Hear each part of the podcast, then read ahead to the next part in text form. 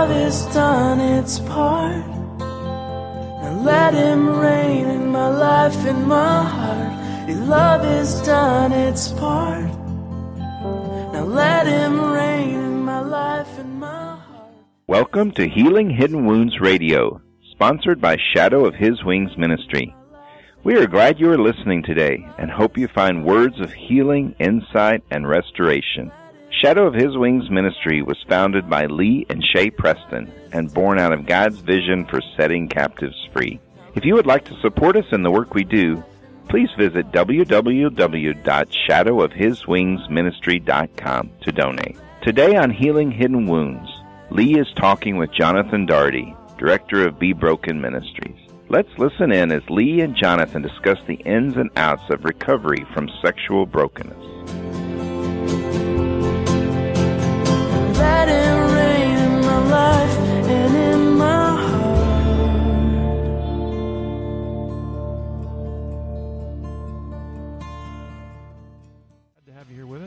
Jonathan, and I'm here with Lee. Lee, how are you? I'm good, Jonathan. And just listeners, so you'll know, um, Lee did not eat James Earl Jones. Uh, he's just been having some allergy stuff going on lately. It's that time of year when it gets to the end of the year, first of the new year here in South Texas. Mountain Cedar, oh man, Mountain Cedar hits and everybody's voice drops an octave. But you know, uh, Lee is a trooper. He's going to press through it, and and I'm glad too because I'm kind of excited of what we're going to talk about because this is a huge topic that I think doesn't actually get addressed very much in overall like addiction recovery. And that is Right. this idea of what you're calling coming home. So why don't you just share with our listeners kind of what caused you want to talk about this and then maybe where we're going to go on this topic of kind of family restoration and how do you how does a couple deal with these things? What's the whole coming home process look like? Not simply recovery from behavior in addiction. Sure. Well, the yeah, the amazing thing is is working a lot. I mean, I I, I think it's uh, God's given me a special advantage to get to work with both husbands and wives. And um, so, in that process, a lot of times you get to see both sides of the same story. And what kind of brought this up was just that whole idea that once a husband, in whatever way that happens, gets healing, whether it's by attending a gateway or you know he he comes to himself and realizes, wow, there's some things here I need to look at. And then he goes to her and kind of dumps the whole story at her feet, and she goes through the trauma and the all the pain of having to hear it. Then there seems to be that process where he feels better and he begins to do his his time of healing and begins to recover and and as she sees him recovering she also sees that he begins to want to take on some of the old roles that he used to have in the family that maybe he gave up over his time of addiction maybe he never had the roles maybe he mm-hmm. just sees that God's leading him to that direction and yet she's in a place of saying, wait a minute, you forfeited those roles. You're not in those roles right now because you weren't here. You exited. You were on the computer. You were doing your thing. You weren't part of it. So I don't know how to trust you now. So it's kind of that I call it coming home because it's a it's it's such an interesting play on words because coming home can be a great thing and him getting healing and seeing how he's changing, but coming home can also be a very upsetting thing with the whole system of things because hey, this you've not really been a part of this picture for a long time because of your addiction. And when you're talking about some of these roles, uh, as you as you put it that way, I mean, in my mind, I'm getting in, I'm getting sort of the picture of, let's say, let's say previously, there was either uh, an abandonment or just never even an engagement of leadership or uh, any sort of initiation on his part towards her, towards the family, towards spiritual growth, towards finance. I mean, it could be anything. There's just sort of an abdication of his responsibility in terms of being part of the household. Absolutely. And so when I and I'm I'm assuming that's kind of what you're talking about with roles, and then then sort of there's this waking up or this awakening to the the cause, which is the guy has completely wrapped himself around himself and his addiction, and then when he's realizing that and starting to get help for that, what you're what I'm hearing you say is there's a like a toppling of the apple cart, Right. And and, and because what's been established before, because I think sometimes uh, people don't realize this. It's not that just the a person getting into recovery, and let's say this husband getting into recovery, all of a sudden there's oh wow, so this is how kind of things have worked. No, this has probably been going on for a long while. Sure. That there's been this absence in him taking any sort of initiation or leadership towards being responsible in his family. Right. And and so there's probably been systems in place for quite a while where this wife has just picked up the slack. And you know what? I want to just I want to say a little aside here to the wives out there who are listening. Listen, I I have the utmost respect for for the wives out there who just it's almost like it's in their nature to just fill gaps. It's like, hey, he's not going to do it, and they just fill in. It. I mean, it's unbelievable to me how many, how much strength and resolve and responsibility that a lot of wives will take that never was theirs to begin with, and yet because they see a need, they step in and get the job done. And so, on that front, I want to commend wives for filling Sure. in the gaps that were left by this husband who doesn't want to take responsibility or initiate. Now there's the challenge then of when recovery starts to happen of a wife who said, "But this is all I've known." Right. And it's it's my safe place too Yeah. because as long as I do it, I know it gets done the way it needs to get done. And that's the the place where coming home can get a little sticky. Um, there's also places in there that have to be worked out. I mean, of course, we know there's the whole recovery from trauma on the wife's part. Oh, I mean, absolutely, you know, yeah. she's just heard what's happened. Of course, she's not going to trust. Of course, she's going to be afraid. She's not going to know what to think about what's real and what's not real. So, trying to, and I don't even know that most men are ready to take over those roles immediately, but I mean, it usually happens within the first year, year and a half that a man begins to get some recovery and he begins to try to take some of those roles back. And It- that's and that's part of the challenge too is that um, there's sometimes a false assumption on, on both parties, um, uh, in in the in the sense that they think because there's been sob- sobriety and that things are starting to clean up on the behavioral side of the addiction, that somehow magically this husband now knows how to engage those roles of leadership and initiation and responsibility. Sure. And sometimes that's a false assumption on both parties Right. the husband thinks, "Hey, I'm cleaned up," and and yet he tries to step into these roles, and he goes, "I'm completely unfamiliar to how, how to Sure. le- how to initiate, how to take responsibility." And then the wife, she also has the assumption, "Well, he should just do this," and then wonders why why can't he do this? Right. You know, e- even if she's willing to give up some of those roles that she's taken on. Sure, or in the even on the other side of the coin, sometimes he is fully ready because he's been there before, but he got lost in his addiction, and now he's back, and so he's trying to yank the reins out of her hand, and she's like, "Wait a minute, I don't know that I can mm-hmm. trust that." So that's kind of a ride that both both parties have to kind of get used to trying to maneuver because how do I get through this when I don't really trust that he will take it and do it right? And yet, on the same token, with the man, how does how do I take this when she's refusing to give it to me? Yeah. Okay. So give us the answer. well, I, I think the answer is is a process. I think it is. I think it's beginning to talk, and I and I know that that's you know a hard thing for for couples in recovery is to even think. Well, we don't even talk yet, but to begin to get to the place where talking leads somewhere. You know, I'm not trying to yank this rein out of your hand, but I want us to start allowing me to take a role in some of this stuff.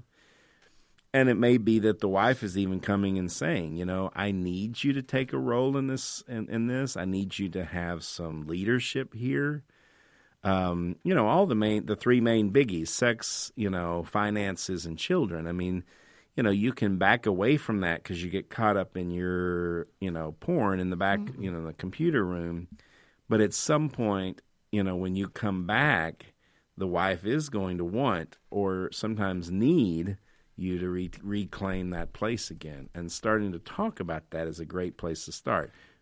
And I was going to say, I think that's a that's a great principle for any couple. Sure. You know, it's not just a recovery thing. Because as you're saying that, I'm thinking, man, I know of a lot of what you might even consider pretty healthy couples. That's a great word because it seems like we get so uh, territorial in our emotions, Sure. in our in our whatever our perception is of the happy family or whatever, that when somebody when when our spouse begins to talk to us, if it starts encroaching on any of those territories that we get protective about, man, next thing you know, it's like a fight is Right. on. And it's and that's even heightened even more, I think, for a couple that's gone through the devastation of infidelity or pornography or something like that Sure. because there's already lines drawn because of that. Very Sure. painful wounds that are a result of that. And so everything can feel like you- you're taking my you're taking my safety blanket or you're right. taking my you know you're taking my toys the things that I've I've clung to Right. to cope you're you're taking them instead if they can start to have a mentality that says no we're just talking about these things let's put everything out on the table talk about it we don't have to draw lines yet you know it's Right. like let's just talk about it Sure, and begin asking expectations. I think uh, you know somebody said one time, if you have no expectations, you have no disappointments. And uh, you know we all have expectations, so we're always going to have disappointments. But you have to ask yourself and each other, you know, what do you expect from me in this? And and especially, I mean, I want to talk to the husbands out there because especially as you begin to feel, and hopefully you will at some point, hopefully you begin to feel that that need, that urge to begin to take back your role. You can't just run up to her and yank it from her hands and say, "This is it's mine it's mine That's yeah right. exactly You have to say, "Okay, how do we transition this back?" And we got to have some conversations about this because, you know, you see yourself a different way than she sees you. You see yourself as I'm he- getting healing. I've come a long way. Look at all the things I've done. Look at how much work I've done, and look at how much better I feel and how much more pure I am today. She's looking at you and saying, "Okay, I see some of that, but how do I know it's real? How do I know you're trustworthy? How do I know you're not going to screw up again?" And so she's not going to be so willing to hand back the rein until she knows that there's some some foundations re- reestablished. And even though even though the reality is that um, relationships will always the healthiest relationships will always have a risk factor involved in them Right. because the bottom line is neither party can give the other an absolute ironclad guarantee that they won't disappoint them. Absolutely. I'm sorry, listeners, that's the truth.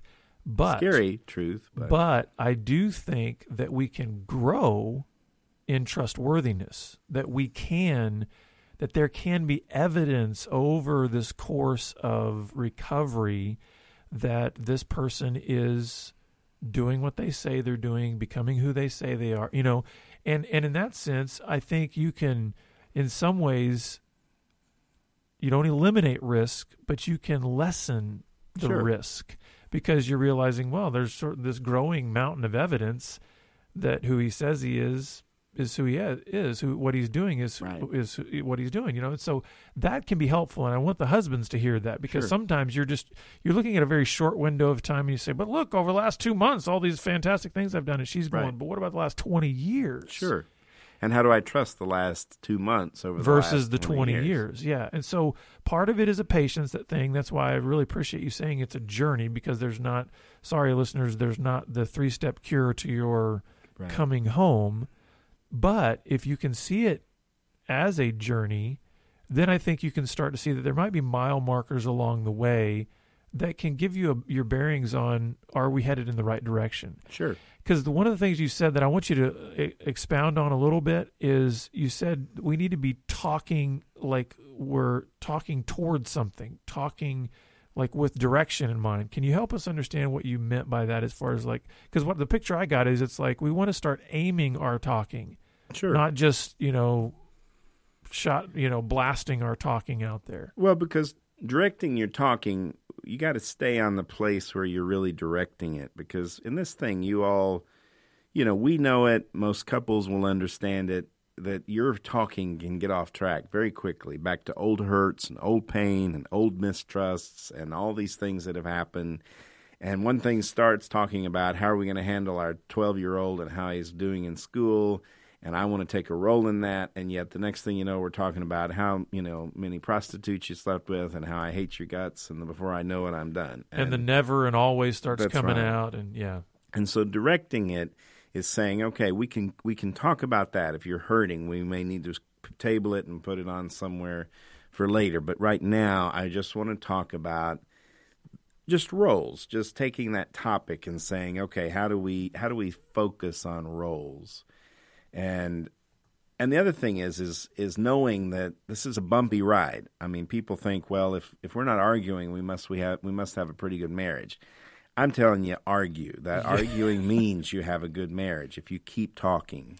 You know what? I just have to say this because as soon as you said that, I need to share, and and hopefully Elaine won't kill me for this, but um, she shared a note with me we, with me one time, and it was one of the most special notes I've ever gotten because part of that note, she says she she said that I'm a passionate man, and she started listing out how how sometimes how my passion affects our relationship t- sometimes and we always think of passion in terms of like well it's all positive right it's Right. all and she was saying she was actually making the comment you know we argue because we're two passionate individuals Sure. and she was actually pointing that out as a value Amen. that because we're passionate and we don't we certainly don't believe that just because you're not arguing you don't that you have a great relationship we've actually we the sparks fly all the time in our house but we resolve them and we come back and realize we know each other a little bit better That's right. And that's the that's the whole key to arguing is arguing well, arguing with a purpose, not letting it go until you figure out what you're going to do about it. Because, you know, this is a hard place. I mean, Yeah. it's a you know, I mean, uh, we've learned that, you know, guess what? You know, there isn't always a, a a straight line from A to B on regards to loving and trusting and not being afraid. You're going to have fear in your life. You're going to have things that knock you off course. But it's it's getting back on course that's the, the, the key and it's working hard to get back on course. And sometimes that's going to mean some arguing.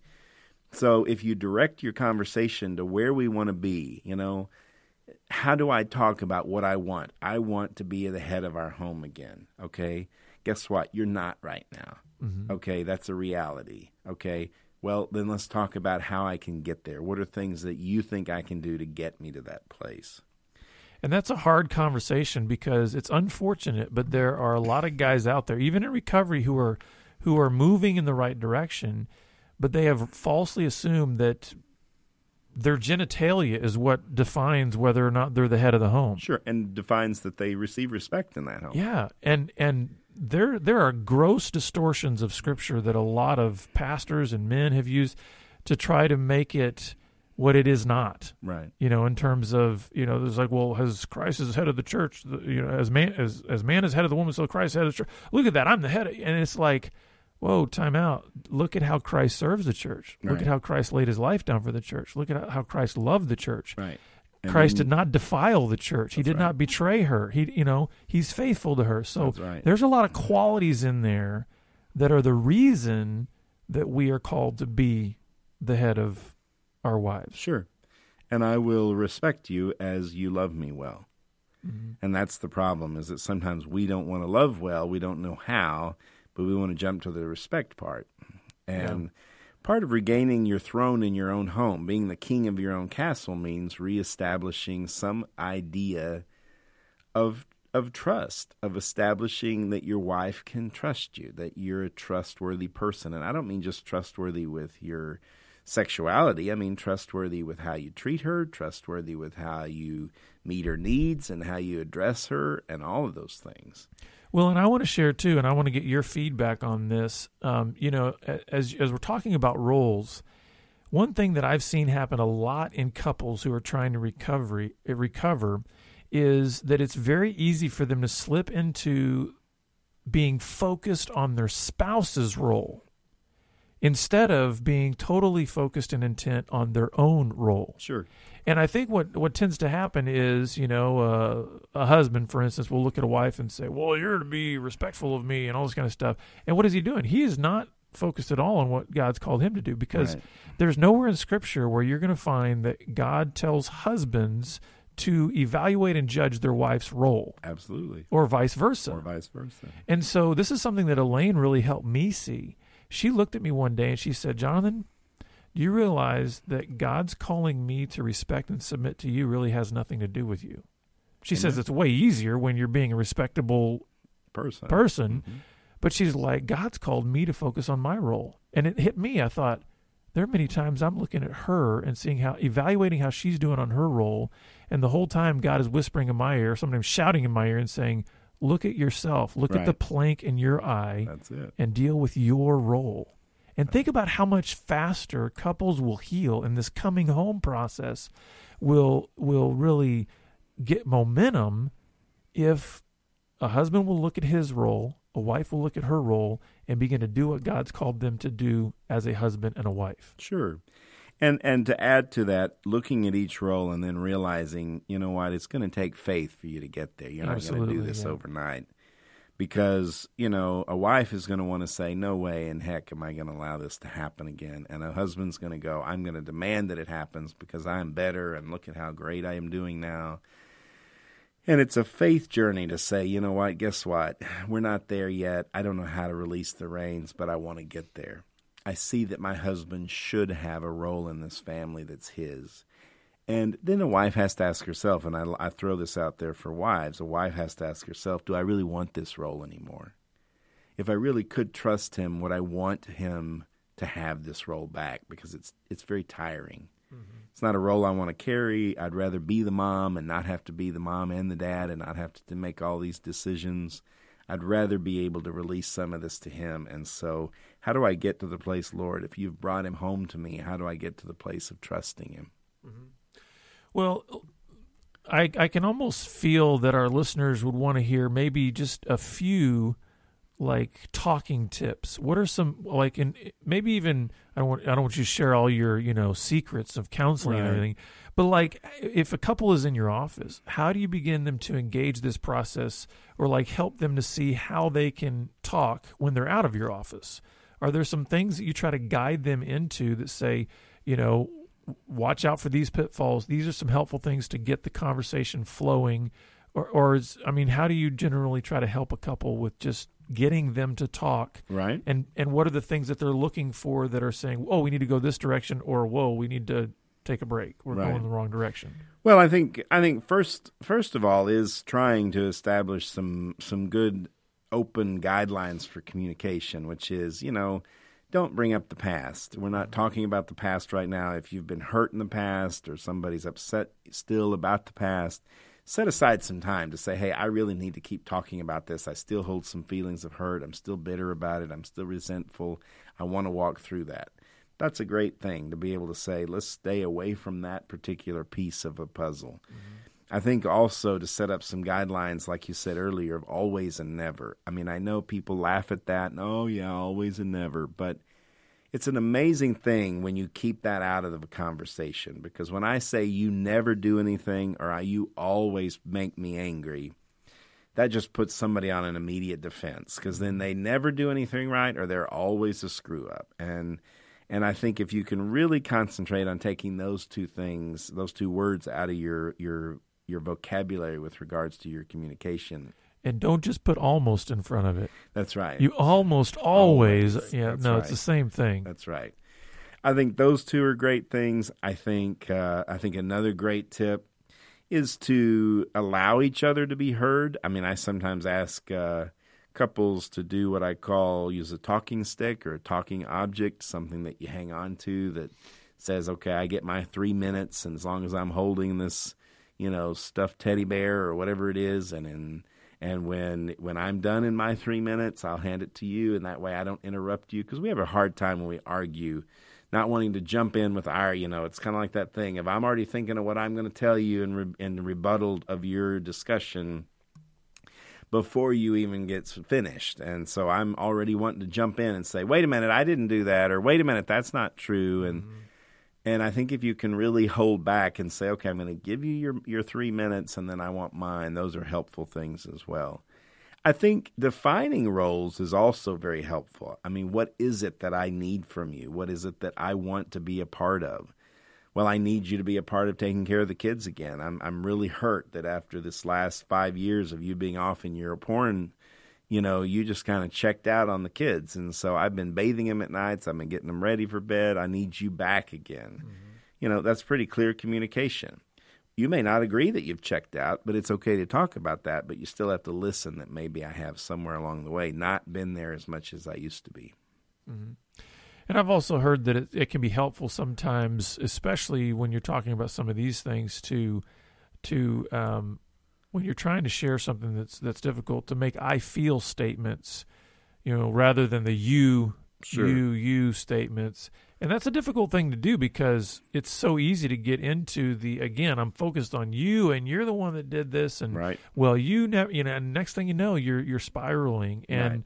and this it, it'll it sounds counterintuitive, but I really think this idea of focusing on my role and in, in a lot of ways focusing on my feelings, you can actually improve communication Sure. it sounds weird because it's saying, well, isn't that sort of self centered and self focused? And it's like, well, think about the best conversations you've had where you really feel like you're connecting with the person. What are they doing? They're sharing with you their heart, Right. their feelings. I mean, the, the closest I've felt to my wife is not when she's saying a whole bunch of things about me, because what, what I'm thinking in my mind is, uh, you got about 60% right there. Right. Because she's not. She's not in me, or like she doesn't. She doesn't think all my Right. thoughts. Are all she's But you know watching is your perception. But when she will pour out her heart to me, even if it's painful, even if it's got tears attached to it, guess what? I'm I'm drawn in. I'm able to get closer to her because then then I can share with her my feelings Right. about that. And so it's counterintuitive, folks, but I think if you will focus on those things and say what what are, what is the role I need to be about and what are the feelings that I need to share? Absolutely. and not as a not as ammunition or as you know combative or anything but it's a, it's kind of amazing how that happens you've probably seen it in counseling Absolutely. I've seen it in my own marriage. yeah You know, when we come to somebody soft hearted and telling somebody how we feel versus you, you, you statements and you, you, you ideals, then all of a sudden you get nothing but defensiveness in return. And that's a great thing. I do want to say at the end here, as we've been talking about couples, we have a Journey to Joy coming up. Uh, it's coming up February 1st through the 3rd. And uh, we would love to have any wives who'd like to come. It's a great place for wives to share their story, to get some healing. It's not uh, it's not a real intense weekend. It's really more of a healing weekend, just for wives to be able to share. And we do some teaching time on what sexual addiction is, what sexual addiction isn't, and uh, really helping wives. So if you'd like to uh, register, you can go to www.journeytojoy.org and that'll help give you some information on the one that's coming up February 1st through the 3rd. yeah and i just i just want to piggyback that and say it's just that is a great resource for wives. I mean where we've been talking about coming home and uh, a lot of times just even that phrase creates a ton of fear in a wife. And this is a great place that you can go that you can you can be touched by lives of women who've gone through what you've gone what you're going through and so it's a great way to just plug in get some great insights just rest um, and and get the healing that you need so that as this journey continues uh, you can have more clarity about how this coming home process should look That's right. We are glad you joined us today, and we hope that God had a special word just for you. Remember that Healing Hidden Wounds and Shadow of His Wings ministry are listener supported, and all services are provided on a donation basis. If you heard something today that was especially important to you, we hope you will consider donating a gift. Please visit www.healinghiddenwounds.com to donate today. Now let him reign in my life and my heart. Your love has done its part. Let him reign